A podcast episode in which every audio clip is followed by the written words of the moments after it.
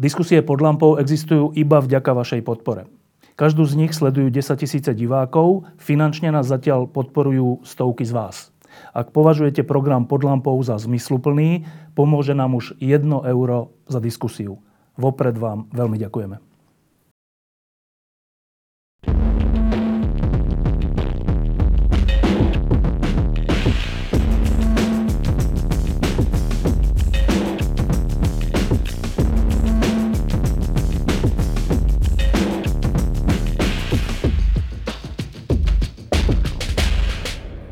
Slovensku sa teraz dejú celkom zaujímavé veci. E, Ústavný súd rozhodol, že Andrej Babiš, ktorého čakajú voľby v Českej republike, to s tým svojím s tou, s tou svojou nespoluprácou s EŠTB nebude mať ešte také ľahké. Vyhovel e, sťažnosti Ústavu pamäti národa a ten proces bude ďalej pokračovať, či teda e, bol alebo nebol a do akej miery spolupracovníkom tajnej komunistickej služby. Okrem toho na Slovensku pokračuje neuveriteľná kampaň diskreditačná voči prezidentovi. Teraz sa zapájajú ľudia spred 20 rokov, ktorí niečo splietajú o pozemkoch. E, celé Slovensko to pozorne sleduje a e, ja sám som zvedavý, že ako na to všetci zareagujeme, že či budeme znova naivní a naletíme na, na túto kampaň. Ale e, popri tom sa deje aj to, že niektorí nevinní ľudia, o ktorých sa vlastne nehovorí a ktorých nepoznáme, sú v rukách štátu tak, že nemôžu s tým nič robiť a ten štát sa voči ním nechová dobre. Hovorím o kauze Čistý deň, to je kauza, ktorú, ktorú znova Slovensko teda premlelo od A do Z, ale ona stále trvá a Čistý deň tiež stále trvá a tie deti tam stále sú. E, jeden z dôležitých momentov tejto kauzy bol blok poslankyne e, Natálie Bláhovej, ktorá ten, tú kauzu celú otvorila a vtedy utržila veľa e, posmeškov a, a všelijakých e, teda odsúdení, že to prehnala a že bola emotívna že nič také vlastne nie je a, a tak. Teraz je odtedy ubehol viac ako rok a uh, už je to troška inak jedna z pracovníčok Ministerstva práce a sociálnych vecí e, povedala verejne, že v čistom dni sa dejú e, nezákonné veci. Čiže už to nie je nejaký blok, už je to tvrdenie človeka, ktorý bol za to nejakým spôsobom zodpovedný, za tú kontrolu, bol tam na kontrole a toto povedal. A tento človek tu s nami sedí, Katarína Hatráková. Tak najprv sa opýtam, Katka, že e, úplne na začiatku, keď, keď vyšiel ten blok, ty si si tiež myslela, že tá pani poslankyňa Blahová urobila zle? Nie, určite som si to nemyslela. Ja možno ešte, kým odpoviem úplne, tak len ťa opravím, že ja som pracovala na ústredí práce, ano. sociálnych vecí a rodiny, e, čo je druhá budova od ministerstva Ale práce. spadá pod ministerstvo teda. E, je to, je to separé organizácia. Ale k tomu blogu. E, mňa, ne, mňa neprekvapil, pretože som sledovala blogy pani poslankyne Blahovej e, na túto tému sociálnych vecí a, vôbec sociál, problematiky sociálno-právnej ochrany ich vyšlo niekoľko. Čiže on v ten piatok, keď vyšiel, tak tam nebolo presne napísané, že o aké zariadenie ide, ale tak bolo, mne to bolo zretelné. A takže na jednej strane som sa potešila, že sa tá téma aj na tejto úrovni otvorí. Na druhej strane, a to je možno dnes po roku, môžem povedať, že, že to horšie, čo sa naplnila moja obava, ktorú som už vlastne v tom ďalšom týždni, lebo ten blog vyšiel v piatok a potom následne v útorok sme mali jedno stretnutie s poslancami, kde som teda komunikovala svoju obavu e, z, zo skúseností ako dopadajú kauzy sociálno-právnej ochrany, že ak sa to neuchopí, tak tá kauza dopadne tak, ako všetky pred ňou, čiže bude zametená pod koberec v zmysle, že skutok sa nestal a, a vlastne všetko je v poriadku, pretože tam nemáme, v tejto oblasti nemáme nejakého žalobcu. Vtedy som to síce povedala, ale veľmi som dúfala, že sa budem míliť.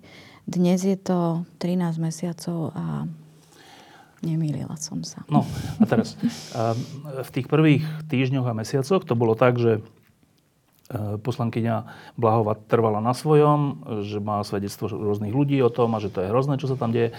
Tí, tí, tí ľudia, ktorí spra- sú správcami toho čistého dňa, teda manželia Tománkovci, hovorili, že nič také sa tam nedieje, všetko je v poriadku. Potom sa diali ešte ďalšie hrozné veci, že tie deti z toho ústavu zrazu boli v médiách, e, v priamom prenose na TA3. Redaktor Bielik hovoril s tými dvoma dievčatami, ktoré hovorili, jak je to celé vymyslené, jak ich donútili k tomu, aby hovorili, že sa tam niečo zle deje. Tak. A teraz ľudia, ktorí to sledovali, tak uh, tí zainteresovaní vedeli, že zase jaká hrozná intriga sa tam deje, ale tí menej boli z toho takí zmetení, že tak na jednej strane hovorí, hovoria tie dievčatá, že to tak je, potom povedia tie isté dievčatá, že to tak nie je, že nič sa tam zle nedialo. Tak. Čiže čakalo sa na to, na nejaký oficiálny eh, nejaký, nejakú oficiálnu správu alebo oficiálnu kontrolu, alebo čo povie štát. No a z hodou okolností, to ma zaujíma, že ako, si sa práve ty stala jednou z tých štátnych inštitúcií, ktoré to kontrolovali. E, tak ako si to máme predstaviť? Že vznikla kauza a teraz čo? Vznikol nejaký, vznikla nejaká kontrolná komisia, ktorá tam vyrazila? Alebo ako to bolo? Nie. Uh, ja som na kontrole v resocializačnom zariadení Čistý deň bola predtým, než Natália Blahová napísala... Ešte predtým? Hej, než Natália Blahová napísala ten blog. Tá kontrola uh, tam bežala od Vianoc 2015 do mája 2000, alebo apríla 2016, mája myslím. A ja som už vtedy, teda na našej pôde, komunikovala, že z môjho pohľadu to nie je v poriadku No a teraz zátvorka, pretože to, že čo tam nie je v poriadku, to je na jednej strane vo veľkej miere taká odborná diskusia, kde máme zákon, že či sa to deje zákonným alebo nezákonným spôsobom, máme metodické pokyny, interné nariadenia, ktoré sú ale menné. Všetky, tak ako všetky ľudské zákony. Ale vždy, keď sa komunikuje s človekom, alebo keď, keď keď máš mať náhľad na nejaký vzťah, tak ono je tam veľmi veľa takého, čo neuchopíš v zákone. Takého správanie ľudského, takého, tak... takej správanie, citlivosť, morálka, etika, takéto. Čo sa nedá uchopiť v zákone. A teda uh, veľa z toho, čo sme tam my našli, bolo aj nezákonné, ale bolo aj z tohto súdka. A teda ja som tie svoje otázniky najskôr komunikovala v práci na ústredí, ale keďže teda postoj bol, že, že tá kontrola má takto vyzerať a takto bude vyzerať. A, a takto má dopadnúť? Áno, a ja z pozície referenta som mala, každý, kto robí v štátnej správe a vie si predstaviť, aká je tam, uh, ako teda vyzerá tá štruktúra a že aké máš možnosti na takom, takom, takom poste, tak v podstate ja z pozície referenta som mala mizivé možnosti. Čokoľvek, čo som povedala, to sme ešte mali veľmi dobrý kontakt s našou vedúcou oddelenia, tak vlastne tam to mohlo končiť. To boli všetko akademické debaty, že takto by to mohlo vyzerať, ale ďalej sa to nedostane. Pretože ten systém je tak zabetonovaný. No a teda to, tie prvé otázniky som komunikovala tam. Potom, keď bolo jasné, že sú nejaké vyššie moci, ktoré hovoria, že ako by sme, čo by sme mali vidieť, tak s tým som sa ja nevedela zrovnať ľudsky. Aj preto, že teda okrem toho, že som, že som pracovala v tom systéme, tak som s ním v kontakte aj tak trošku možno od boku, tým, že som poradenský psychológ, mám svoju poradňu a denne som v kontakte s klientami a žiaľ za posledné roky vo veľkej miere klientami systému sociálno-právnej ochrany. Inak povedané, to sú ľudia, ktorí majú problém, s tým prídu do poradne, ale ten je až sekundárny. Oni primárne riešia tu, tie hrôzy, ktoré im narobil štát. V takýchto zariadeniach? Uh, nie len v takýchto zariadeniach mizivo, pretože moja klientela sú hlavne ľudia v rozvode. Čiže to sú, to sú hrôzy, ktoré im narobil štát v podobe Úradu práce, sociálnych vecí a rodiny, na ktorom je odbor sociálno-právnej ochrany detí a sociálnej kurately a pod ním je ešte oddelenie, teda oddelenie sociálno-právnej ochrany a je tam referát poradensko-psychologických služieb, čo je psychológ a sociálny pracovník, ktorí prichádzajú do kontaktu s rodinami, ktoré sú v rozpade. A všetky tie hrôzy a iné kauzy, akože odoberania detí a tak, to sú tí moji klienti a teda cez tento, cez tento filter som ja vnímala ten systém. A teda naspäť k čistému dňu. Tak, e, a preto som v podstate aj na tom ústredí tak dlho zotrvávala, lebo som stále mala nejakú, dnes viem, že absolútne naivnú predstavu, že, že práve z tej skúsenosti budem môcť niečo, niečo nejako inak pohnúť. pohnúť. Počkaj, ešte sa opýtam, že ak táto kontrola v čistotni bola ešte pred prepnutím tej kauzy, prečo, prečo tá kontrola sa uskutočnila? To bola rutinná kontrola? Nie, to nebola rutinná kontrola. To bola kontrola, ktorá, e, ku ktorej sme boli vyzvaní e, odborom kontroly Ministerstva práce, sociálnych vecí a rodiny na základe podnetu mamy Natálie. Pretože, a zase tá história, že oni tam, bolo, tam všetci vedeli, že sa tam niečo deje. Kto všetci? Všetci znamená, že každý, kto, alebo teda mnohí, ktorí tým zariadením prešli, mnohí, ktorí tam pracovali ako teda zamestnanci, alebo e, deti, ktoré v tom čistom dni boli umiestnené z dôvodu resocializácie. A teda to, že roky boli nejaké stiažnosti, až na úrovni trestných oznámení, to sa vedelo. Jedna z tých stiažností prišla teda v roku 2015 priamo ministrovi a ten teda oslovil odbor kontroly a išlo sa rutinným postupom, že sa teda vytvorila kontrolná komisia, e, kontrolná skupina, ktorá tam išla na kontrolu. Ja som sa v tej, v tej kontrolnej skupine ocitla v podstate absolútnou náhodou, e, lebo resocializačné zariadenia nie sú mojou témou. Ocitla som sa tam preto, lebo mm, čistý deň ako resocializačné zariadenie má podpísanú zmluvu s Ústredím práce sociálnych vecí a rodiny, na základe ktorej sú tam umiestňované deti a za tie čistý deň čerpá peniaze od štátu. Od, od štátu. A, a tá zmluva má niekoľko bodov a jeden z tých bodov je, že, že teda sa oni zaviazali, že budú poskytovať resocializáciu, a, a že budú mať zamestnaného psychológa, ktorý teda bude súčasťou týmu toho, toho, ktorý by mal poskytovať tým deťom to ozdravenie. A keďže zo zákona zase iného psychológa môže kontrolovať iba psychológ, tak musel byť v tej kontrolnej komisii nejaký psychológ. Logika veci by dala, že je tam psychológ, ktorý sa zaoberá alebo ktorý pozná atmosféru resocializačných zariadení, čož by mal byť mm, psychológ, ktorý, e, ktorý je zamestnaný na odbore výkonu opatrení v zariadeniach, tzv. OVOS, čo je tiež jeden z odborov na ústredí práce, ktorý má pod krídlami všetky zariadenia, resocializačné detské domovy, všetko. Lenže v tej dobe, keď tá komisia vznikala, tam psychológ zamestnaný nebol. A tak hľadali nejakého najbližšieho najbližší som bola ja. Takže tak som sa tam ocitla. Dobre, Dobre a teraz, uh, to je zaujímavé, že potom bola ešte nejaká iná kontrola? Mm, po nás nie, e, teda už len poslanecká, pred nami boli kontroly. Dobre, a teraz ty hovoríš, že z tej kontroly ti vyšlo, že tam sa dejú zlé aj nezákonné veci. Áno. Dobre, a teraz tá vaša komisia alebo kontrolná skupina s týmito zistenia, tieto zistenia predpokladám nejako zaznamenala. Áno. A keď ich zaznamenala, tak e, keď je to už na papieri, tak ťažko sa dá potom povedať, že nič sa tam nedieje, keď je to na papieri. Respektíve, ty hovoríš, že lenže potom prišli e, nejaké želania z hora, že má to dopadnúť inak, má to dopadnúť, že je to v poriadku. Bolo no, ale, ale ako to môže dopadnúť inak, keď je to už na papieri, že sú tam nezákonné veci? Uh tá tvorba protokolu chvíľu trvá.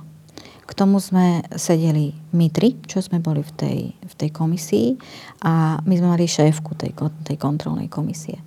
A vieš, a to sú zase také veci, že to proste v tej komunikácii všet, všetky tri sme vedeli, že toto nie je v poriadku. Na druhej strane nositeľom tej informácie, že ako čo s tým a, a, a v úvodovkách, že ako by to malo skončiť, bola tá šéfka tej kontrolnej skupiny. A tak ono, ja nehovorím, že mi niekto držal samopal pri hlave. To len bolo také, že dajte tomu pokoj, nerieš to, nevšímaj si to, nechajme to teraz tak. Jasné, že je to zlé, ale veď to nebudeme teraz riešiť, to potom. Ale to nebolo v tej dobe, hovoríme o jari 2015, pre mňa to nebolo nič také, že nové, absolútne šokujúce. nové, pretože ja som v tom systéme robila od roku 2005, ja, ja som, tak toto tam proste funguje. Ale, ale tu už to bolo, možno, že ten tlak bol trochu silnejší. Obsahovo to nebolo iné. A vlastne e, potom, keď sme už spísali ten protokol, ktorý sa teda posielal vedeniu čistého dňa a, my sme, a oni teda, mm, my sme tam zniesli tie námietky, ku ktorým sa oni vyjadrili a záver bol, že vlastne je všetko v poriadku, pretože oni tie námietky všetky kvázi že zmietli zo stola, respektíve takú tú moju kvázi najväčšiu, že teda aj tak nemajú psychológa, tak zmietli tým, že majú, že teda nejakého našli počase. Lenže vieš, to sme na úrovni, že papier znesie všetko.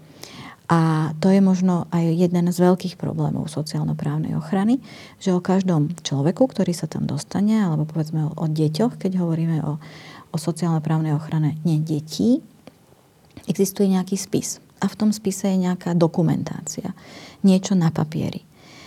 A, a to, čo na tom papieri je, sa v čase berie ako sveté písmo. Napriek tomu, že máš, ja neviem, spis, ktorý má tisíc strán, keď si ho prelistuješ celý, tak zistíš, že, že 300 strán vlastne odporuje tým prvým 300. A teraz, že, a čo z toho je pravda? No, lenže kto by čítal tisíc strán o takom množstve ľudí, takom množstve detí, tak sa v podstate ide podľa toho, čo je tam, tak povedzme, povedať, že na vrchu. Čiže ono aj tu, že, že tu najviac asi tak funguje, že co je psáno, to je dáno a nikto nerieši, že či je to fakt o tebe, či je to fakt ten obrázok o tom dieťati, či, pretože aj to bolo napríklad e, e, vlastne jedno z našich zistení, že, že mnohé zo spisov, ktoré sme o tých deťoch našli, čiže tá, alebo ktoré sme kontrolovali, tá, tá písomná dokumentácia bola dokonalá. Naozaj akože na prvý pohľad pre laika tam nebolo čo vytknúť. Ale, ale keď si si pozrel ten obsah, tak, e, tak resocializácia 14-ročnej narkomanky e, s domnelou históriou narkomanky a 17-ročného narkomana, ktorý, o ktorom sa vie, že bol prvýkrát na psychiatrii hospitalizovaný v 7 rokoch, tá resocializácia predsa nemôže vyzerať rovnako. A, a tam vyzerala, lenže to vie ten, kto tomu rozumie. A teda e, preto, a myslím si, že aj preto tá kauza stá, tak dlho trvá, lebo oni sa vedia dokonale tváriť. No. A nepustia nikoho k obsahu. Dobre, a teraz, teraz sa vrátime k tomu, že dobre, táto kontrola prebehla, vy ste tam niečo zistili, do toho protokolu sa to dostalo aj nedostalo, na vrchu bolo napísané, že vlastne je všetko v poriadku, lebo oni vyvrátili všetky námietky ten čistý deň. Dobre, lenže celé Slovensko vtedy začalo túto kauzu sledovať vďaka tomu blogu poslanky Blahovej a vďaka tomu, že potom sa začala veľká konfrontácia. E, aj tu v štúdiu sedel pán Tománek proti Natálii Blahovej, Andrej Banc mi robil rozhovor, ktorý hovoril, že nič také sa tam nedieje, všetko je to vymyslené a tak. E, potom sa začali diať ale také veci, že naozaj tie dievčatá, o ktoré išlo, ktoré mali byť či zneužívané, alebo mali mať e, teda nezákonný, nezákonný sex v 14 rokoch, alebo čo so zamestnancom, alebo tak toho zariadenia, tak začali, tieto dievčatá začali byť používané v médiách. Vystupovali. Raz hovorili to, raz ono. Potom sa o nich písalo, že vtedy boli, alebo vtedy boli pod vplyvom drog to sa hovorí o, o živých ľuďoch, o 14-15 ročných dievčatách sa celé Slovensko bavilo. Aj sa na tom trocha bavilo, čo je hrozné. No a teraz ty si bola vtedy v tom ústredí práce vedomá si toho, že vy ste tam tie e, nedostatky našli, nedostatky je slabé slovo, nezákonnosti našli, ale sledovala si, že, že celé sa to ide dať aj na úrovni celoslovenskej dostratená z najvyšších miest. Minister hovoril, že je to v poriadku. Predseda vlády podržal toho ministra. Všetko je v poriadku. Tak to je čo za situácia, že ty si tam bola, vieš, ako to je a sleduješ verejnú diskusiu, diskusiu ktorá smeruje k úplnému opaku. No, to bolo práve to hrozné, pretože uh, ja som ešte tým, že som veľa o tých resocializačných zariadeniach nevedela, tak som ešte v čase kontroly takými všelijakými svojimi cestami rôznymi si sa pokúšala zistiť, že čo to vlastne, ako by to malo fungovať. A teda stretla som sa s mnohými ľuďmi, ktorí, ktorí mi viac či menej porozprávali a mali skúsenosti. Buď to boli e, chovanci nejakých iných resocializačných zariadení, a, alebo zamestnanci nejakých iných resocializačných zariadení. A cez toto, potom už v lete minulého roku, e, som sa stretla s viacerými ľuďmi, ktorí už neboli že iných resocializačných zariadení, ale priamo z čistého dňa. A, a to ešte bolo pred vypuknutím kauzy. To bolo len potom, čo, sme si, čo som si ja povedala, že už nikdy v živote nechcem o žiadnom čistom dni počuť. Bolo to hrozné, strašné, ale priznávam, že potom, potom, po tej práci na ústredí e, som v tom období už bola tak nejako, že otupená, že pre mňa to bolo jedna z kauz. To nebolo tak strašné, ako pre, pre človeka, človeka ktorý to prečíta. Hej. A musím povedať, že do, po dnes deň je to pre mňa také, pretože tu sa dejú strašné veci. A, a tu sú aj klienti, ktorí to neprežijú, ten, ten spôsob, ako sa k ním systém správa. Čiže fakt je, že možno tú, tú hodnotu ako, ako lajci, ja som tomu až takú neprikladala, preto ma dosť prekvapilo, keď ma v lete minulého roku vyhľadalo pár ľudí, v podstate tak, že si našli kontakt na internete a, a s tým, že teda vedia, že mám takýto postoj, že, že vedia, že asi teda to vnímam, že to nie je celkom košer a že vlastne len mi chcú povedať, že toto sú ich skúsenosti. Boli to však poradenské rozhovory. Ehm, o mnohých, mnohých tých, o mnohých tých ľuďoch ani neviem, ako sa volali. A, a bolo to, každý jeden z tých rozhovorov bol taký, že pre mňa je to trauma, ja si to ponesiem ďalej a vám to pohovorím len preto, aby ste mali kamienok do mozaiky, že kdyby bylo nieco.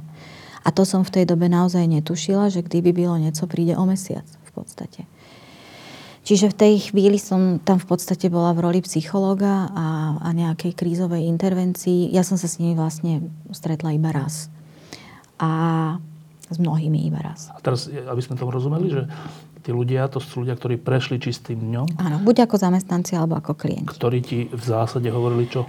Že, že teda vedia, že som niečo že sme tam niečo objavili, že to nie je úplne v poriadku, že, bolo teda to, že je tam to trestné oznámenie od tej Natalínej mamy, že na základe toho sme tam boli ako kontrola a že oni mi len chcú povedať, že oni si tam zažili toto a, je, a Čo chcú, toto? no poviem, a že chcú, aby to bolo také kvázi, že kamienok do tej mojej mozaiky, aby že vedela, aby som že vedela, to... že toto sa tam fakt deje. A ono v podstate nebolo, to, čo mi oni hovorili, nebolo pre mňa prekvapivé.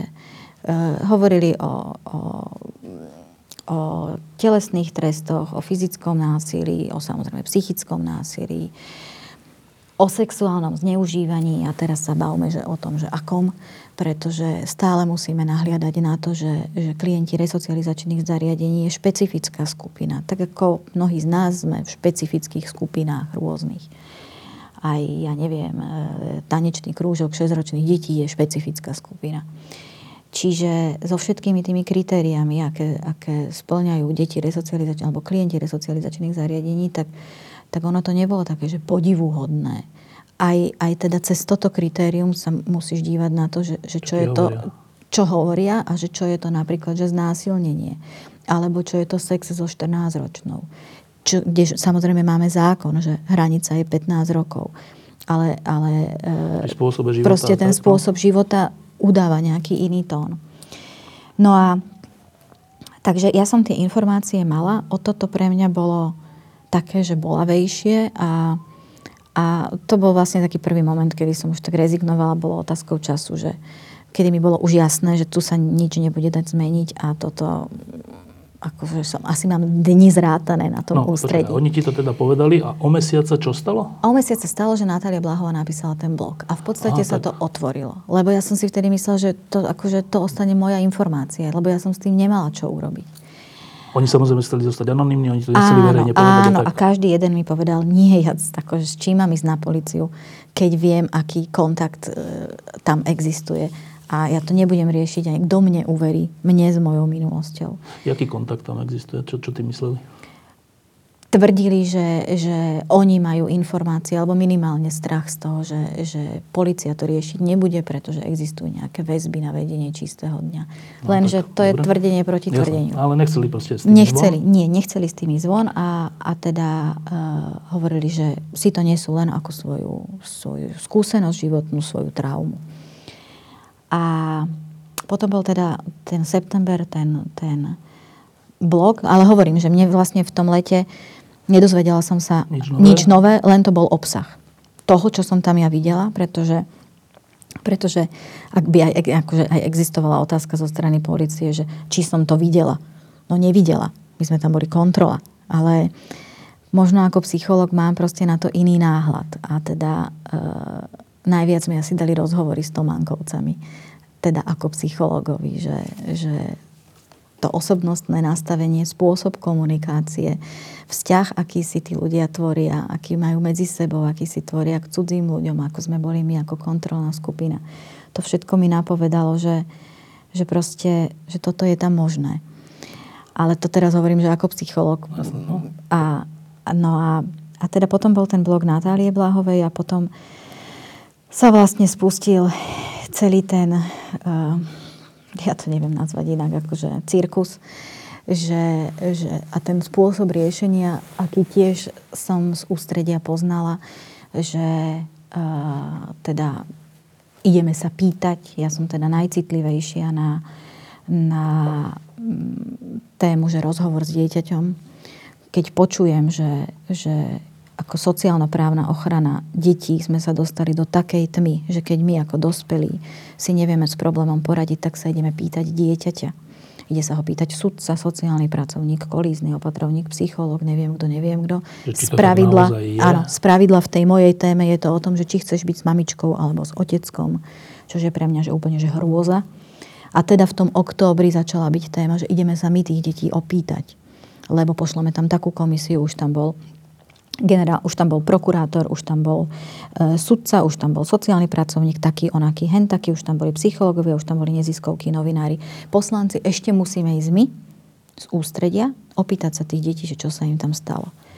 Tak to bola pre mňa prvá konečná, kedy som sa teda snažila vysvetliť na odbornej úrovni svojim nadriadením, že pre pána Jana, prosím vás, toto nie. Ak sa chceme dozvedieť od detí z čistého dňa, čo sa tam naozaj dialo, tak tam teraz hneď pošlite autobus. Všetkých posadte do toho autobusu, odneste ich do Tatier, do nejakého príjemného hotela. Tam im dajte tým nezávislých psychológov podľa možností z Čiech a, a tí s nimi budú pracovať. A niekedy v marci sa môžeme dozvedieť, že ako to tam fungovalo.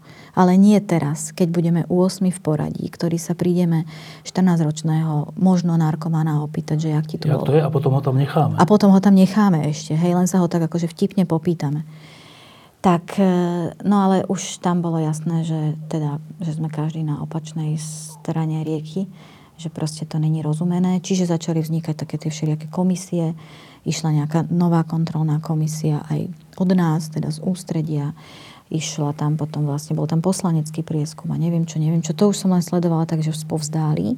A stále som ešte komunikovala so svojimi kolegami a vedením, že ale mali by sme niečo urobiť. Nevedela som úplne presne, že čo, ale že aspoň ako psychológovia, aspoň ako komora, aspoň proste niečo. No ale furt to ostávalo na takej akademickej úrovni a vlastne som len ako občan, človek sledovala, že čo sa s tým deje v novinách. Ešte sa opýtam, že keď hovoríš toto, že e, prišla tam akože ďalšia kontrola, alebo čo, pýtať sa detí, ktoré sú tam umiestnené, že ako to je, robia vám tu zlé. A teraz sa očakávalo, že deti povedia, že áno a potom tam zostanú na noc a tak a budú vystavené tomu prostrediu, ktoré bude vedieť, čo povedali. To je, to je, to je ako trápenie ale, tých detí, áno, nie? ale tak oni to mali tak, že a čo máme iné urobiť? A zase, a tu sa dostávame k tomu, že, že zase, že systém, pretože keď som povedala, že urobte to takto, tak som dostala sedem odpovedí, že prečo to tak nejde. Pretože vlastne my tie deti nemôžeme odtiaľ zobrať, pretože o tom by musel rozhodnúť sudca. Sudca o tom môže rozhodnúť na základe e, návrhu kolizného opatrovníka, kde toho kolizného opatrovníka nájdeme. Čím to on odôvodní. Proste vlastne sme sa. zistili, že nedá sa. A, a nedá sa preto, lebo sme zviazaní s systémom. Vôbec nemyslíme na to, že čo tie deti, čo by bolo pre ne dobré. Ale systém povedal, takúto dal nám hranicu. Nerozmýšľame nad tým, že či zdravú v tomto konkrétnom príklade, ale nedá sa. Dobre, a vlastne, potom sa čo dialo? A potom sa dialo to, že, že ešte tu jeseň, zimu, tak ako už, už to bolo také, že trošku otvorenejšie tým, že som komunikovala o tom s poslancami a, a teda cesto som sa dostala možno, že aj tak akože e, na, na inú verejnosť, pôdu, no? na verejnosť, tak, e, tak, e, tak toho, že nedá sa to zmeniť, tak toho som počúvala tak nejako, že stále viac a viac. A ešte furt som mala nádej, že ale ono by sa to niekde dalo. A vlastne taká pre mňa, že druhá konečná bolo, bolo to teatri, keď e, teda v prime time tam tie dievčatá e, vystupovali spolu s pani konateľkou či Tománkovou. Tománkovou hej, tak vtedy som si povedala, že už nebudem hľadať nejakú oporu, podporu nikoho, že toto už je, ja sama nedám ako človek. Počkaj, tak. a teraz ja si pamätám tú reláciu, Eh, kde redaktor Bielik mal na nejakej záhrade to bolo, alebo kde, asi v čistom dni, alebo neviem kde, mal tie dve dievčatá, tie, tie teda klientky čistého dňa a šéfku čistého dňa. A teda víťazoslavne tam hovorili všetci, jak to všetko Lipšic urobil zle, ten urobil zle, ktorý im zaplatil, aby klamali a neviem čo. A všetko je tam v poriadku, oni sa tam cítia dobre, ona je ich mama a tak. A teraz ja som to sledoval a som si hovoril, že tak toto je, bude toto tak, ako hovoria, alebo je to, že čistý škandál zneužitie detí v priamom prenose. Dobre, ale ja som o tom nemal žiadne informácie, iba tento pocit. Ty s tými tvojimi informáciami si, si túto reláciu pozrela a čo to v tebe, prečo to bola druhá konečná? Ja som to nedokázala ani dopozerať. Prečo? Lebo akože pre mňa to bolo niečo tak hrozné, E, že fakt, ako, fakt som to nevidela celé. A možno, a zase, hrozné to bolo v tom, že, že som v tom okamžite videla, teda keď na základe svojich skúseností a, a vedomostí a presvedčenia, že je toto B, že je toto zneužitie.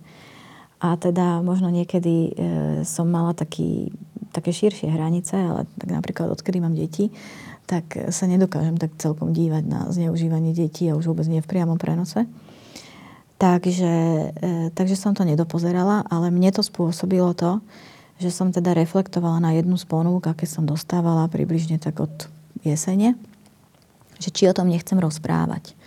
A ja som tie ponuky od novinárov teda, alebo od rôznych iných ľudí a toto bolo tak konkrétne od, od e, Martina Hanusa, ktorého články na tú tému som sledovala a bolo mi to také zvláštne, že, že aj takto to ľudia môžu vidieť. Pretože ak žijeme ten povrch, tak áno, presne ti prichádzajú tieto dve možnosti, že buď to tie baby naozaj, že je to tak, majú pravdu, alebo je to absolútne zneužitie. Ale čo potrebuješ k tomu, aby si zistil, že či A alebo B je správne. A teda čítala som tie, tie postoje Martina Hanusa. A to, boli aké? a to boli také, že v podstate je tam všetko v pohode. A že tak? Hej. Ale zároveň som s ním nejako hovorila predtým a on, že, že či o tom nechcem hovoriť a vtedy som to ja odmietla, že nie, lebo som stále zamestnancom ústredia. To inak som si ja doteraz myslela, že aký som ja poslušný človek. A že, že teda je to také, není to dobré, lebo predsa len som bola člen tej kontrolnej komisie, nemôžem nejakým spôsobom, nechcem povedať, že vynášať, ale prišlo mi to, to proste rola, ešte no? iná rola. Hej. No ale keď som videla toto teatri, tak on ma vtedy znovu kontaktoval a vtedy som mu povedal, že áno, že ja o tom chcem hovoriť. A priznávam, že to prvé bolo fakt, že kvôli sebe. Trošku alibistické, pretože musela som sa ozvať aspoň ako psychológ, že, že toto fakt už nie. Pretože my sme ešte aj tak paradoxne ako, ako, oddel, ako oddelenie v tej dobe sedeli v strednej budove medzi ministerstvom a ústredím. A keď som si predstavila tú hrôzu toho, že ja tu sedím a tých 800 ľudí, či koľko to tam má zamestnaných tiež, a mnohí z nich majú priamo v agende.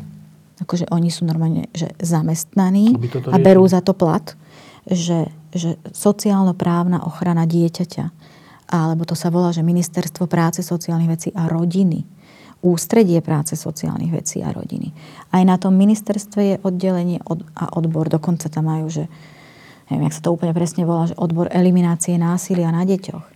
Na ústredí máme celú sekciu sociálnych vecí a rodiny a pod ňou tie napríklad nás alebo tú, tú sociálno-právnu ochranu. A že títo všetci, že nič. Normálne, že, že, ľudí. že ticho. A keď, som, to isté. hej, a keď som sa pýtala, tak oni povedali, že ako, a čo riešiš? Však to bol ich názor. Oni proste chceli toto Bielikovi povedať, no tak porozprávali. No a, a teraz možno znovu zátvorka, že a, mne tak utkvela v pamäti, taký veľký dojem na mňa urobilo jedno dávne stretnutie spred asi, bez malo to už byť aj 30 rokov, alebo 27, alebo koľko. Bola to prednáška eh, na Trnavskej univerzite, eh, kde prednášal Viktor Frankl. To bol taký, on bol lekár pôvodným povolaním, ale v podstate je to zakladateľ eh, tzv. tretej viedenskej školy takého smeru, že logoterapia. A on tam vtedy na tej prednáške hovoril o tom, že, že aká bola jeho životná dráha a ako sa dopracoval k tomu, že, že prečo je, že ako to človek má so zmyslom života, s postojmi a tak. A že vlastne tie jeho postoje sa kreovali cez jeho životné skúsenosti, e, toho, ako bol e, pred druhou svetovou vojnou lekárom vo Viedni, ale keďže to bol žid, konvertita, tak sa samozrejme ocitol v, v koncentračnom tábore, kde teda aj ako lekár, aj ako človek s nejakým pohľadom na psychológiu, trošku inak vnímal vzťahy. A tam vlastne na tej prednáške popisoval, eh, že ako sa to v ňom, že, že čo tam vlastne videl, že čo sa to tak stalo tomu človeku v kríze, keď sa ocitol v tom koncentráku a že nakoľko to bolo iné to v tej kríze, než to bolo povedzme vonku v akejsi domnelej slobode. A že teda v tom koncentráku videl také obrázky, že, že v podstate ako väzni sme tam vyzerali všetci rovnako, ale už tak po troch, piatich, siedmých dňoch bolo jasné, už sa profilovali tie osobnosti.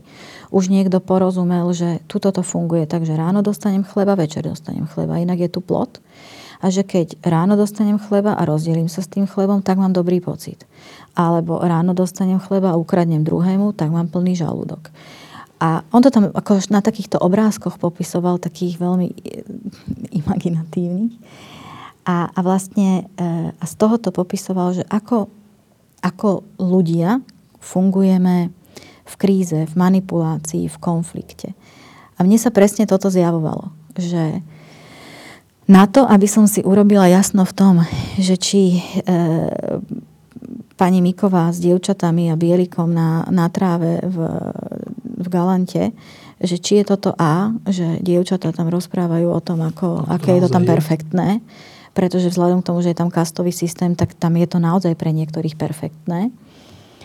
Ale vzhľadom k tomu, že je tam kastový systém, tak je to pre niektorých úplne peklo. A tieto dievčatá boli, boli aj na jednej, aj na druhej strane barikády uh, z histórie ich. A teda, že čo sa im muselo stať, aby hovorili iba v tej chvíli iba o tej jednej strane barikády. A čo sa musí stať tomu, kto, kto ich vie viesť tak, aby hovorili iba o jednej strane barikády. A teda toto mi rezonovalo, asi najviac ten Frankl v tej chvíli. A to je možno aj odpoveď na to, že ako je možné, že sú ľudia, ktorí, ktorí dnes povedia, že je to tam super. No jednoducho, lebo pre niektorých to také je.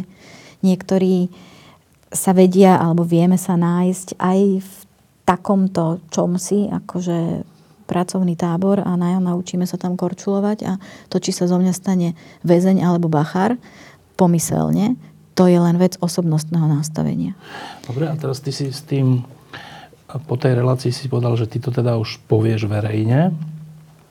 Mimochodom, presvedčila si Martina Hanusa, že to není všetko v poriadku? Hej. Presvedčila. Myslím, no, že áno. A, a potom sa stalo to, ale nie asi hneď, že ty si vlastne z toho ústredia odišla. Prečo Neodišla. si odišla? Hm? Neodišla, vyhodili alebo, ma. Alebo, až takto je to, že vyhodili? Ako, mm, no áno, pretože e, v tej dobe to ešte nebolo úplne moje rozhodnutie. To, že som s ním niekde v duchu rátala, Uh, tak, tak to je iný, iný moment. Akože mňa fakt v tom, toho 15. júna ma to naozaj prekvapilo. Pretože vlastne po tom rozhovore pre postoj sa v podstate nedialo nič. Okrem toho, že som komunikovala so sekčným riaditeľom, ktorý bol v tej dobe v podstate úplne nový vo funkcii pretože predošla, teda jeho predchodkynia uh, bola akože odídená kvôli kauze čistý deň, ale no, dobre. Uh, a teda tento pán tam bol veľmi krátko a prišiel za mnou s tým, že mi udeluje kárne opatrenie vzhľadom k tomu, že som komunikovala s médiami a nebolo úplne jasné, že čo som teda vlastne porušila, pretože ja som tam bola v režime verejnej služby, nie štátnej A teda ja som to mala tak, že, že vzhľadom k tomu, že komunikujem vo verejnom záujme, tak ako verejná služba nič neporušujem. On to videl inak. A čo ti teda vyčítal? Že som komunikovala s médiami a že, som, že keď mám nejaký problém v tomto systéme, tak mám najskôr komunikovať s vedením. To si urobila? A ja som sa mu snažila vysvetliť, že ja som komunikovala s vedením, koľko som len mohla, teda predovšetkým s tou jeho predchodkyňou. Ale, ale že teda, že nič. A že naozaj som si v tej chvíli už nepovažovala za potrebné komunikovať ešte aj s ním, lebo teda moja skúsenosť toho ústredia bola taká, že, že e, tá funkcia e, sekčného riaditeľa je vo svojej podstate politická. Čiže tam nie je človek, ktorý by tomu e, ktorý by mal ten odborný náhľad. Tá jeho predchodkynia ešte trochu. A, ale že a táto otázka mi prišla natoľko odborná, že, že a on tak veľmi nepoznal ten kontext, že ja som naozaj nevedela, že, že o čom by som s ním teda hovorila. Dobre, čiže dal ti kárne opatrenie, to znamená čo? To znamená, že, že teda ešte jedno a už ma vyhodia. Alebo teda ešte dve som tuším mala dostať, tri by som mala dostať, hej. A, a vlastne, že nič, no, len teda mi tak, bol taký celkom priateľský rozhovor, kde on bol taký počudovaný ale myslím, že to bolo preto, že, že on proste nepozná ten systém. A, a vlastne potom sa nedialo nič, ja som si ďalej robila svoju prácu. Až potom asi teda týždeň pred tým 15. júnom som tak započula, alebo ma kolega tak v podstate vtipne medzi dverami mi hovorí, že počúvaj, že mne sa zdá, že nás vyhodia za chvíľu. Teda ešte vlastne potom sa stalo to, že, ma, že sa ma zastala tá moja kolegyňa, Zuzka, s ktorou sme sedeli spolu v jednej miestnosti. Tiež verejne? Tiež verejne. A, a tiež teda za to dostala kárne opatrenie. A, ale, a tento kolega mal v podstate veľmi podobné postoje ako my, akurát ich nekomunikoval verejne. A on ma teda upozornil na to, že jemu sa tak zdá, že nejako sa tak nitky zbiehajú, že nás asi vyhodia. Ale ja som teda nemala žiaden taký pocit. Až e, teda veľmi tesne, ten 15. jún bol štvrtok a nejako veľmi tesne predtým ma informovala moja vedúca, že teda, aby sme vedeli, že naše pracovné miesta sú k 15. júnu zrušené. 2017? 2017 sú zrušené. A vlastne som tak úplne nerozumela, pretože to išlo v dvoch líniách. Jedna bola, že pre nadbytočnosť, čo mi prišlo absurdné, pretože my, jak sme tam boli piati, tak sme tú prácu nestíhali. A teraz to už vôbec nestíhame, lebo je tam ešte viac psychológov. Alebo teda oni nestíhajú. A potom bola druhá rovina, e, taká prudko nepravdivá, že je to preto, lebo sme tam na polovičné pracovné úväzky a sú nám ponúknuté plné, ktoré sme my neprijali. Čož nie je pravda, pretože mne žiaden plný pracovný úväzok ponúknutý nebol. Ale teraz touto verziou pracoval osobný úrad a teda na základe toho boli naše pracovné miesto zrušené a my sme vlastne e, toho 15. júna nám to oznámili s tým, že vlastne zároveň existujú prekážky na strane zamestnávateľa, to je taký nejaká formulka zo zákona, že nám vlastne bolo povedané, že nemáme chodiť do práce, akože už vôbec. Takže bol trošku aj problém ukončiť tie veci, čo sme mali začaté. A že nám beží výpovedná lehota, ktorá skončila teraz v septembri. No a teraz každého normálneho človeka napadne, že počkaj, že ministerstvo to je uh, a ústredie práce a tak, tieto štátne organizácie, to sú organizácie, ktoré si my všetci platíme z našich daní na to, aby keď sa nám, našim deťom, našim rodičom, našim babkám a detkom niečo zlé stane alebo dostanú sa do ťažkej situácie, tak aby v tých vymedzených uh, možnostiach im bolo, sa im pomohlo. A ty tu teraz hovoríš takýto príbeh, že e, ne, ne, že to, keď sa našim deťom stane niečo zlé a niekto z týchto námi platených organizácií sa im snaží pomôcť, tak je vyhodený.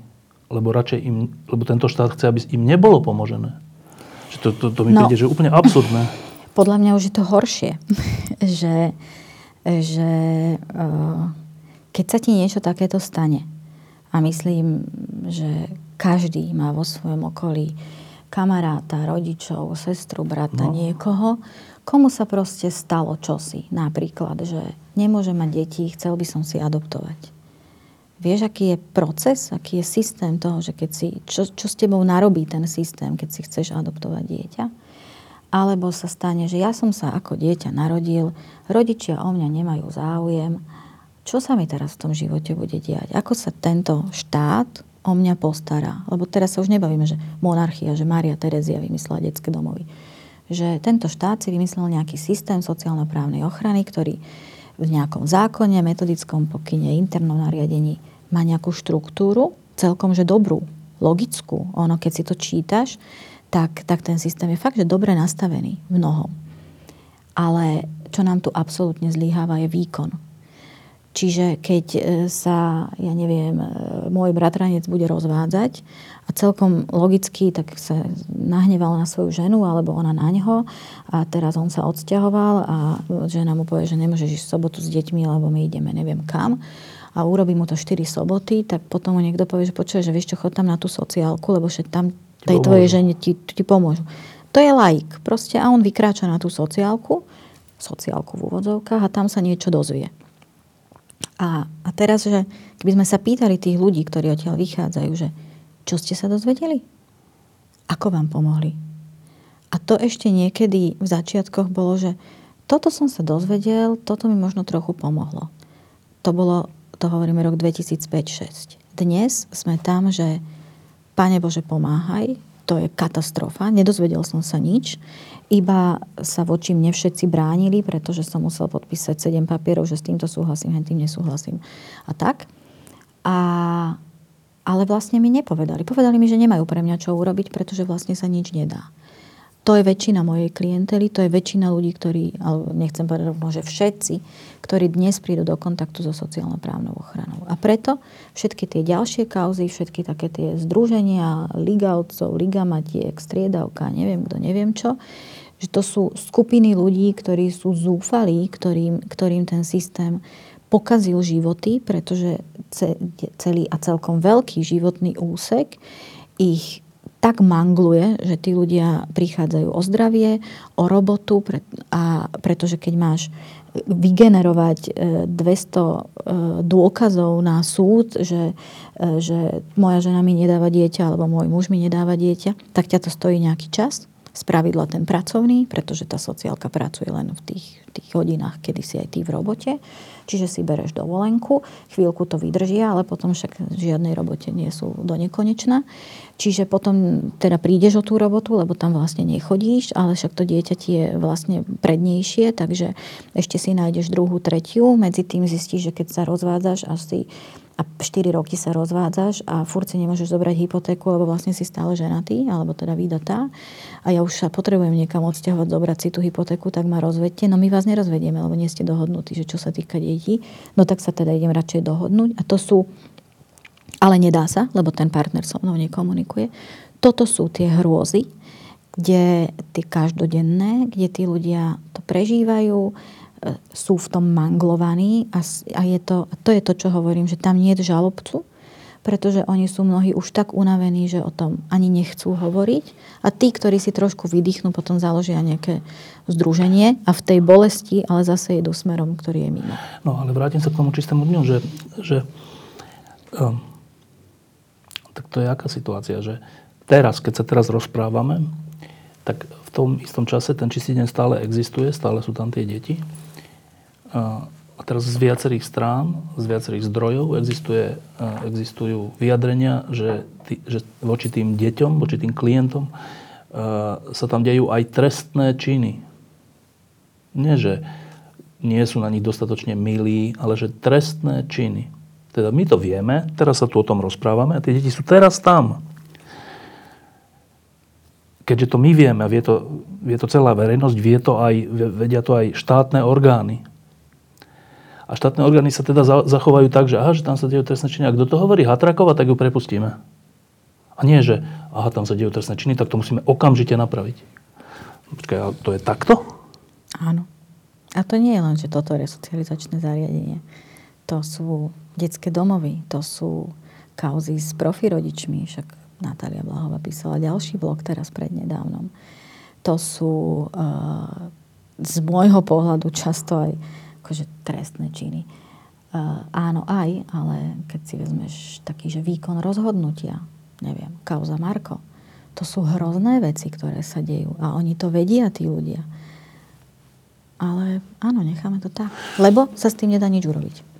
No a to je tá vlastne otázka, že teraz, ak je to tak, že my žijeme v štáte, ktorý si platíme, to nie je nejaký neosobný štát, to sme my.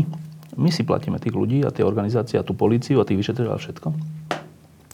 A oni neplnia ani to, že keď vidia, že je nejaký trestný čin alebo niečo zlé zaobchádzanie s dieťaťom, čo už je horšie, tak oni neriešia to, ale, to, ale tých ľudí, ktorí na to upozorňujú, čiže teba a tvoju kolegyňu a, a tak, tak každý si musí položiť otázku, že a prečo to robia? Že, počkaj, tak keď je v popise ich práce dodržiavať, dodržiavať zákonnosť a starať sa o slabších a neviem čo, a nerobia to, robia opak, tak si každý musí položiť otázku, že a prečo to tak je? Čo, sú to nejakí diabli, ktorí práve že chcú, aby to bolo zlé? To asi nie. Mm-mm. Tak prečo nezamedzia neprávosti voči deťom? Vieš čo, ja neviem, to je len moja hypotéza zo skúseností, že z toho, že akých, pretože ja som tých ľudí v tom systéme stretala. Uh, komunikovala som s nimi, s tými sociálnymi pracovníkmi, s, tými, s tým ich vedením, s tými našimi psychológmi, s, tým, e, s tými sudcami mnohými, advokátmi, e, alebo aj s tými ľuďmi na ústredí. A to, v čom mne sa to spojilo, akože prečo to neriešia, je normálne obyčajný ľudský nezáujem. Že mne je to jedno. No, ale to... Nezáujem. Jak, jak jedno? Je, je im jedno, že deťom sa robí zle? Áno. Pretože oni to tak nevidia, že je to zlé. No to decko proste neposlúchalo tak sme, tak neviem tak čo, tak sme ho ostrihali na dohola. Ona neposlúchala. Uh, advokát ti povie, že, že uh, ja viem, že tá matka nemá pravdu, že, že mala by to dieťa tomu otcovi dávať, lebo to dieťa ho má rado. Ale viete, čo mne urobil môj muž? Neurobil presne to isté, pretože tí muži sú proste svine. Alebo naopak. To sú, tí ľudia si žijú len svoje príbehy s tými všetkými záťažami. A teda často je to nezáujem, keď, keď by si videl štandardné pojednávanie na súde o, o deťoch, alebo teda o zverení dieťaťa do výchovy, tak máš pocit, že akože to je úplne oprostené od toho, že sa rozprávame o dieťati. To je akože narábame s vecou. V čase od 17 do 19 prenesieme balík nejaký ale že je to živé dieťa, ktorému sa napríklad do tej piatej nemusí chcieť, alebo chce byť s kamarátom, tak toto proste neriešime. Čiže jedna vec je nezáujem, normálny, obyčajný ľudský nezáujem. A druhá, s ktorou som sa teda žiaľ stretávala, je, vieš, žijeme v akejsi predstave, že sociálny pracovník, psychológ, sudca, to sú tí, tí, tí piliere toho systému sociálno-právnej ochrany. A teraz, že keď sa povie, že sudca, tak čo sa ti zjaví? Že koho vidíš? Akého človeka? Z môjho pohľadu by to mal byť niekto osobnostne zrelý, morálne integrovaný, taká tá múdrosť by z neho mala ísť. To už nehovorím o tom, že vzdelaný a s interesom. Koľko sudcov takýchto poznáš? A koľko sudcov takýchto máme v tej pečkovej agende? A keď sa povie, že sociálny pracovník, tak si predstavíš človeka, ktorý chodil 10 semestrov do školy, Študoval sociálnu prácu, má o to záujem, rozoznáva medzi tým, že, že keď ja poviem o mojom mužovi, že, že viete, on je taký, no, taký chudák v podstate, tak či to hovorím preto, lebo, lebo si to o ňom fakt myslím, alebo preto, lebo ma ráno nahneval, ale inak je to milý človek. To ten sociálny pracovník z toho rozhovoru so mnou musí rozoznať, pretože chodil 10 semestrov do školy kde máme takých sociálnych pracovníkov, ktorí chodili na sociálnu prácu 10 semestrov. To, to, má, to, to začína vo vysokom školstve, ktoré je devalvované z môjho pohľadu absolútne na nulu. Čo, teda hlavne čo sa týka štúdia sociálnej práce, práva, čiastočne aj psychológie. Kde sa to právo dnes študuje? A tak. A toto, čiže, čiže nevzdelanosť, s tým súvisiaca nekompetentnosť, a nezáujem. Ďalšia rovina. Ale... To sú tie tri hlavné, hlavné momenty, pre ktoré ten systém vo výkone zlyháva. Ale v tomto konkrétnom prípade ide podľa mňa ešte niečo iné. Ehm, keď tá kauza vypukla, tak e, sa objavila veľmi zaujímavá fotografia, kde šéfke čistého dňa, tej pani Tomankovej, radia ľudia, ktorí sa volajú Peter Todd a Marian Kočner. A to nenaznačuje nič o nekompetentnosti alebo o tomto, čo teraz hovoríš, ale ešte o niečom inom. Že ako keby v tejto jednej kauze, to tam všetko je, čo teraz si hovorila, ale keďže sa okolo toho takíto ľudia, keďže, keďže na to bola zneužitá teatri, keďže a plno iných, keďže z hora bol tlak, že nechajte, hlavne nech sa nič neobjaví. A keďže nakoniec ešte Kočner s Tótom do toho vstúpili, tak je v tom ešte niečo iné. Ty, ty ako čítaš tú fotografiu? Akože, že sa stretli traja ľudia na tej istej vlne. No, Proste, ale tam nejde o nekompetentnosť. Prosím? Tam nejde o to, že to sú nekompetentní ľudia. Nie, to sú traja manipulátori. A potrebovali vymyslieť nejakú svoju teóriu. Ale prečo? No pretože ten vyšší záujem. Ktorý... A čo je ten vyšší záujem? Ten neviem úplne čítať, pretože jasné, že má nejaké základy aj vo, vo financiách, ale myslím si, že to nie sú také peniaze, o akých navonok hovoríme, že, že čo sa tu dokáže nakradnúť, ako v tých sociálnych veciach, to nie sú až to nie také sú miliardy, čísla, ale to nie sú miliardy. tisíce, no. Hej. Ale tak aj stá tisíce niekomu pomôžu. Čiže jedna vec sú financie. A druhá vec, no čo sa ti musí stať, aby ti tak veľmi záležalo na tom, že, že musí existovať nejaký obrázok. Proste tam musí byť nejaká forma vydierateľnosti, ale neviem aká. Akože, keď si predstavím tých troch ľudí a teda mentálne a osobnostné rozpoloženie, v akom sú, tak je zrozumiteľné, že oni traja e, vymyslia len niečo, čo teda kde normálny človek bude len prekvapený, lebo toto by ťa nenapadlo ani v najsmelšom sne. Ale že prečo to robia, aký je motív, to, to, je, to sme už, myslím si, že v rovine psychiatrie. A hovorí sa, že tam, kde je Kočner, tak on vždy príde tam, kde sa dajú zohnať alebo získať nejaké kompromitačné materiály. Lebo s tým potom sa dá dobre obchodovať na Slovensku. A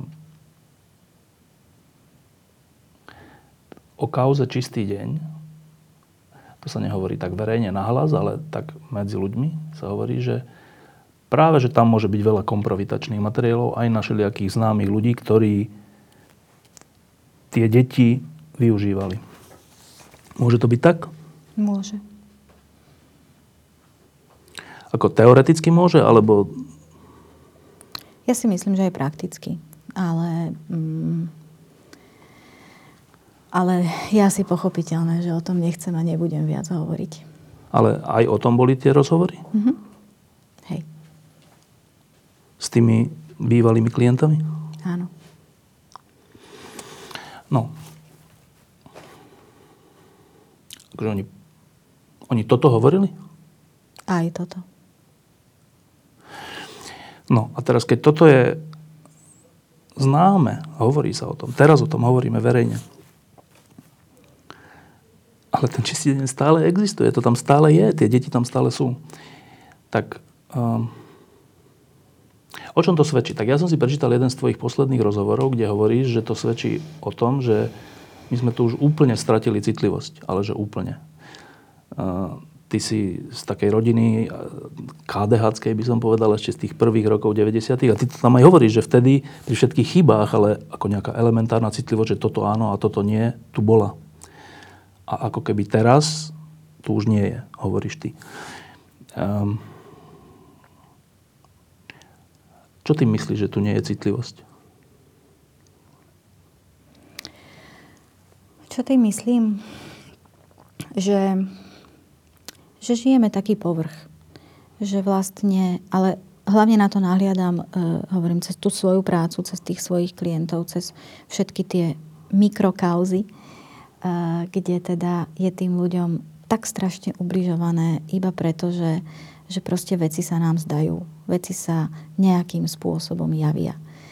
A, a teda nie je žiaden záujem to tak nejako že prehlbiť, že a čo sa ti to vlastne stalo? keď Že sa takto správajú funguješ. ako k veciam? Áno, áno, že sa, že sa proste... Uh, že si úplne vystačíme s tým, že, že sa taká kauza, ako je čistý deň, rieši spôsobom, že máme to na úrovni tvrdenie proti tvrdeniu. Akože povedia jedny deti a druhé deti. Tak nič. A tak akože vlastne nič. A, a že ne, nena, nenahliadneme na to, že aká je história toho jedného dieťaťa, druhého dieťaťa, možno tých ľudí z vedenia toho čistého dňa, tých všetkých ostatných, ktorí sa teda na tom tak nejako zúčastnili. Čo hovorí ten minister, keď, keď on sám si vlastne kreuje komisiu, akreditačnú komisiu, kde o tých ľuďoch povie, že niekde medzi riadkami, že to sú tí odborníci, ktorí mu budú v podstate radiť, ktorí budú akreditovať subjekty, teda dávať im akýsi punc dôveryhodnosti, že za toto sa zaručuje štát a tí ľudia niečo povedia a on ich zotre. Teda, aby sme to boli konkrétni, tá komisia povedala, že tomu zariadeniu treba zobrať akreditáciu. Áno. A minister Richter povedal, že nie. To proste zhodil zo stola. A tá akreditačná komisia neurobila nič, teda až na tých dvoch kolegov, ktorí odišli. A ona ďalej zasadala a ďalej pridávala, teda dávala a odoberala akreditácie. A v podstate minister s ničím nepolemizoval, so, žiadnou, so žiadnym iným ich rozhodnutím. Až sa teda v mene Božom zase dopracovali do leta, kedy sa znovu povedalo, že ale my to fakt odporúčame. A teraz je to také, že keď sa niekoho opýtaš, že a ten čistý deň má vlastne tú akreditáciu, To alebo nemá? Vlastne ani nikto nevie. Lebo oni povedali, že teda nemal by mať, potichučku sme to odporúčili. On povedal, že no vlastne už to asi trochu akceptuje, ale teda zase tu máme mŕte procesov, pre ktoré to vlastne nejde. Že to ďalej funguje. Takže to tak nejako pozametáme a dnes už ani akože vôbec nikto nevie, že ako to v skutočnosti je. Tento pro- povrch je taký hrozitánsky, že, že, že nám to dovolí proste sa, dovolí to robiť tým manipulátorom takéto strašné veci. No ale ešte iba krátko, že e, teda akreditačná komisia, to sú nejakí ľudia, ktorí e, sú nejakým spôsobom odborníci v tých svojich veciach, aspoň toto platí? Mhm. Platí. Áno. Tak táto akreditačná komisia po, tej, po vypuknutí tej kauzy povedala, že čistý deň má byť zrušený, keď to poviem jednoducho. A minister Richter povedal, že nie. A teraz mne to vôbec nejde do hlavy, že ak nemám byť náchylný veriť tomu, čo sme pred chvíľkou hovorili, tak mi to vôbec nejde do hlavy, že čo ministrovi záleží na nejakom čistom dni, keď jeho odborníci povedia, že to tak nemá byť, tak čo môže byť ten motív, že on povie, že nie a čím si ešte aj urobiť na verejnosti problémy, lebo potom všetci tu samozrejme spochybňujú, že to čo je, že keď akreditačná komisia povedala, že má sa to zrušiť, prečo on hovorí, že nie a ide do toho napriek tomu. No aké je možné vysvetlenie? No aké? Jedine, že je tam nejaký osobný záujem. Mne nič iné nedáva logiku. No, Pretože resocializačných zariadení máme na Slovensku niekoľko. Neviem, že či by o každé bol takýto interes. Ani o žiadnu inú kauzu nebol takýto interes. Ja myslím, že na to netreba univerzitu, aby bolo jasné, že je tam osobný záujem. Ale ako, to sú moje domnienky. Ja som pri tom nikomu nesvietila. To, že som sa niečo dozvedela v tých poradenských rozhovoroch, je v intenciách etiky psychológa, že teda to ostalo tam a nikdy, nikde o tom nebudem hovoriť. Ani tí klienti ma v podstate nemôžu zbaviť mlčanlivosti, lebo ich asi ani nestretnem už. A, a teda v tomto smere je to môj pocit, môj postoj a že, že teda tam tie osobné záujmy sú a je na svedomí tých ľudí, ako sa s tým vysporiadajú. no. Opakujem, že tie deti tam stále sú teraz, keď sa rozprávame. A úplne na záver. Katka, tak ty sa zaoberáš ľuďmi, ktoré, ktorí sú v problémoch. Dlhé roky máš na to prax, máš na to skúsenosti, veľa si od tých ľudí počula, všeličo aj hrozné.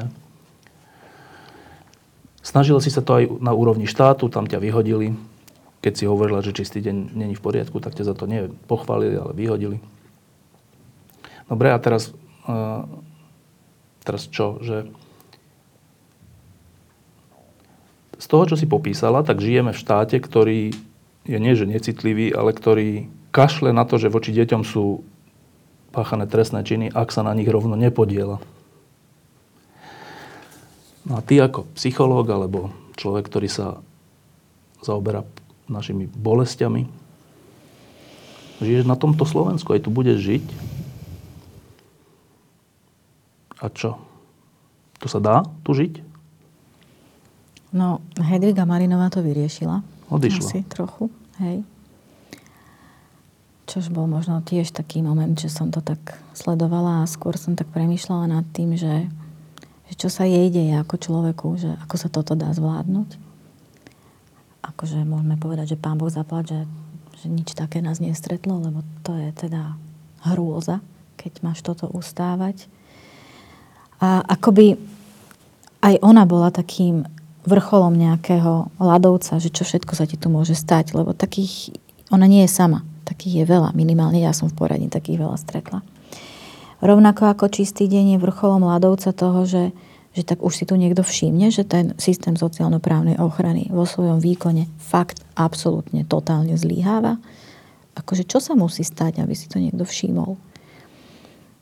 Ja neviem, čo sa musí stať. Ja za seba viem iba to oko, že no áno, budem tu žiť, lebo tu mám väzby a, a, a budem robiť všetko preto, aby, aby sa nikto z tých ľudí, na ktorých mám trochu vplyv, možno že aj tých klientov, nedostal do toho systému aby, aby si teda vedel pomôcť nejakým spôsobom sám alebo, alebo teda inak vo vedení toho poradenského, toho poradenského kontaktu, aký má so mnou. No a to je asi tak celé, čo v tejto chvíli preto môžem urobiť. Ale jedna že je to ťažké, to je fakt. Jedna vec je, že, že čo sa musí stať, aby si to niekto všimol, ale z toho, čo si tú hodinu teraz nám povedala, vyplýva, že to je ešte inak. To je tak, že ten štát nie, že si to nevšíma, ten štát to vie a zahladzuje to. Áno. No ale tak to máš vlastne vo všetkých ostatných oblastiach, že evidentná vec, o ktorej štát povie, že skutok sa nestal. Veď to je, to je tak strašná formulácia, že, že to je len to isté, čo funguje aj tu, že skutok sa nestal, akurát, že, že tu sa nebavíme o, ja neviem, diálniciach alebo o nejakom stroji, ale o ľuďoch. A, a povedať človeku, že ale vieš čo, tvár sa teraz žij s tým normálne, že toto sa ti nestalo. Alebo budeš žiť tak, ako ja ti poviem, že sa ti to stalo. Je to hrozné, je to, je to také, že láme to charaktery a priznávam, že ja sama za seba mám niekedy až takú obavu, taký otáznik, že alebo hovorím to, v tom, to čo ja tak najviac vidím, e, sú tie rozpadajúce sa rodiny, rozpadajúce sa vzťahy a, a tie deti v tom. A trošku mám taký otáznik, že aká je tá generácia tých mojich detí alebo našich detí e, a že, že akí oni budú, keď budú dospelí. Lebo už dnes ja síce nemám až takú, že, že 40-ročnú prax, to nie, ale už dnes sa mi párkrát stalo, že som v poradni stretla klientov, ktorých som stretla niekedy ako deti. Ešte v predošlej poradni. A dnes sú to ľudia, ktorí si zakladajú rodiny a tak vachrla to a tak s tými bolestiami, ktoré si vlastne doniesli zo svojej pôvodnej rodiny. A že keď sa to takto bude točiť ďalej, takže kde sa to zastaví, že akí budú tí, čo prídu po nás? Že to je skôr taká, taký môj otáznik. Um, úplne posledná otázka je taká vecná, že na tom ministerstve, na tom ústredí tam pracuje spolu tisíce ľudí. Asi stovky, no. Ale vlastne možno s tými úradmi aj tisíce. No. Hej. Um, a teraz ty a kolegyňa a ešte aj ten kolega ste traja, ktorí ste upozornili na to, čo sa tu deje. Koľko ti z tých ľudí sa vás zastali? A verejne nikto, ale, ale tá podpora prišla od mnohých, ale taká tak zvláštne skrytá, akože na chodbe, vo výťahu, maily som nejaké dostala na súkromný mail. Podporujeme ťa. Áno, dobre si to povedal. Konečne to niekto povedal. Musí to výsť na povrch. Držíme ti palce. Ale vieš, ja nemôžem. A čo by som teda rozumela takému strachu mnohých, že áno, je to pre nich chleba, e, ten systém ich, e, ich živí. mnohé z, tých, z tej kvázi podpory boli pre mňa až také úsmevné, lebo bolo to možno od ľudí, od ktorých som tú podporu tak trochu čakala, lebo viem, že majú podobný postoj ako ja.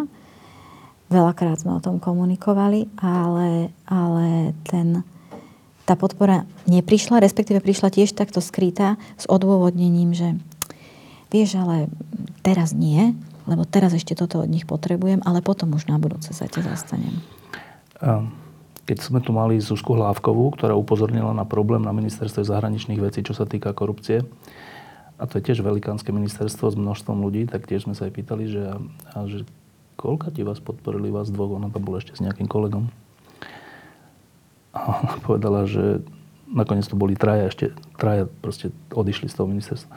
A ona povedala, že však traja, že traja z, z tisíc ľudí, alebo koľko, že to je o 200% viac, než som si myslela.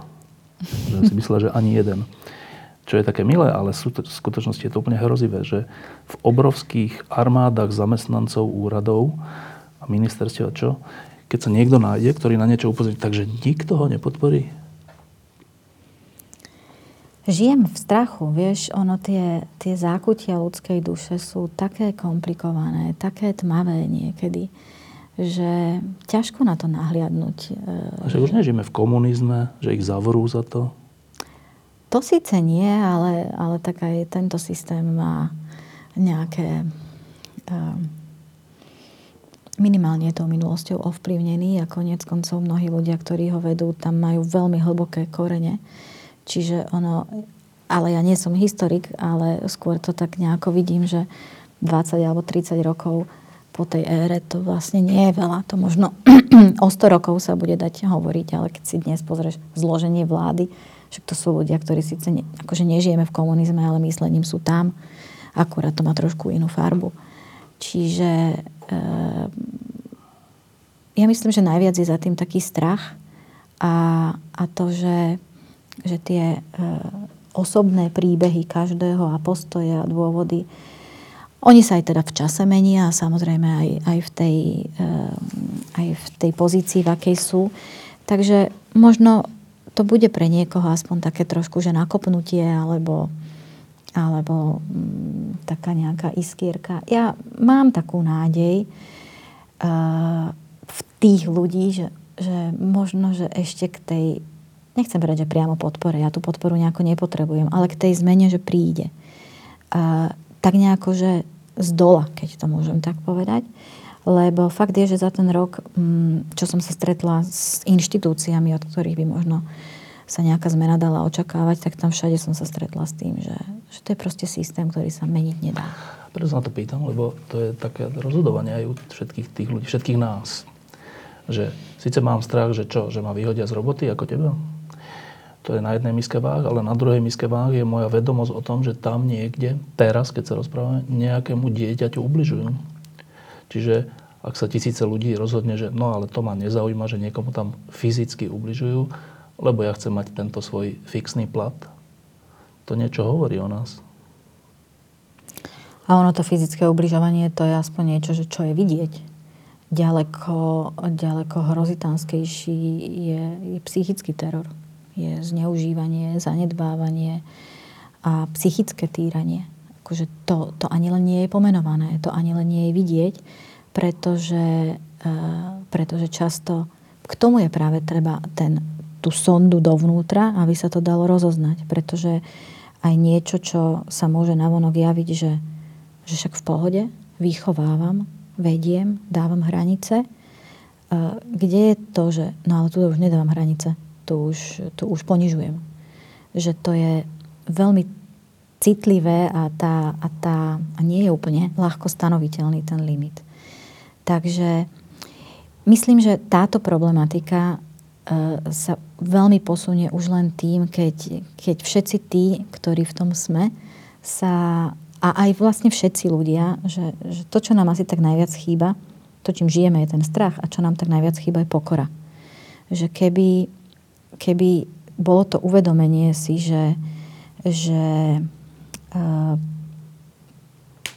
že musím mať záujem, musím sa pokúsiť rozumieť, alebo musím rozumieť A teda nie som ja ten pán Boh, ktorý tu bude takto rozhodovať a s týmto cvičiť. A dokonca teda pokora je aj, že komunikujem o tom s niekým iným. Už len v tomto systéme, že, že napríklad s tými ľuďmi, ktorí sú v kontakte s tou rodinou, lekár, učiteľ, sudca, sociálny pracovník, neviem kto, aj v tom čistom dni, keby si boli vymenili tie informácie, tak bez pochyby by sa v tom týme, nazvime to, našiel niekto lucidný a už by to trochu posúval. Lenže my sme v tom, že ja sa o tom nebavím. Ja to mám takto a takto to povediem. Takže asi tá pokora je ešte taký moment, ku ktorému by sme sa mali dostať. Katarína Hatraková Chrenová, ďakujem, že si prišla. ja ďakujem. A čo teraz vlastne robíš? Víš, ja som u seba v poradni. Uh, to máme vlastne s tou Zuzkou. A ešte s tou kolegyňou? Áno, ešte máme svojho kolegu z takého švajčiara, sama Schürera a ostanem tam. Aj keď klientov je veľa, uh, mohla by som tam byť vlastne že stále, ale je to tak ťažká problematika, že, že asi by som si, ešte sa poobzerám po niečo, mám nejaké ponuky a, a že by som sa ešte niečomu chcela venovať. Možno, neviem, asi, asi tak najviac e, nejakej tvorbe systému, ktorý by bol taký, že paralelný oproti tomu, to, čo A to, čo, to, čo sa ti tam stalo, až s tým finále, že ťa za to vyhodili, dotklo sa ti to? Dotklo sa ma to v takom, v takom akože smútku a bezmocnosti, lebo naozaj som dúfala, že niekde sa niečo bude dať posunúť, ale inak nie. Akože mňa to neživilo, mňa to bavilo a možno, ako bola to určite zaujímavá životná skúsenosť, taký ten dotyk s mocou a asi som si nikdy nezažila tak hlbokú bezradnosť ako tam. Nemáš toho traumu? Nie. Mm-mm. Nie, nie, nie. Dobre, je mi to, je mi to ľúto, je mi, je mi smutno za tých klientov. Diskusie pod lampou existujú iba vďaka vašej podpore. Každú z nich sledujú 10 tisíce divákov, finančne nás zatiaľ podporujú stovky z vás. Ak považujete program pod lampou za zmysluplný, pomôže nám už 1 euro za diskusiu. Vopred vám veľmi ďakujeme.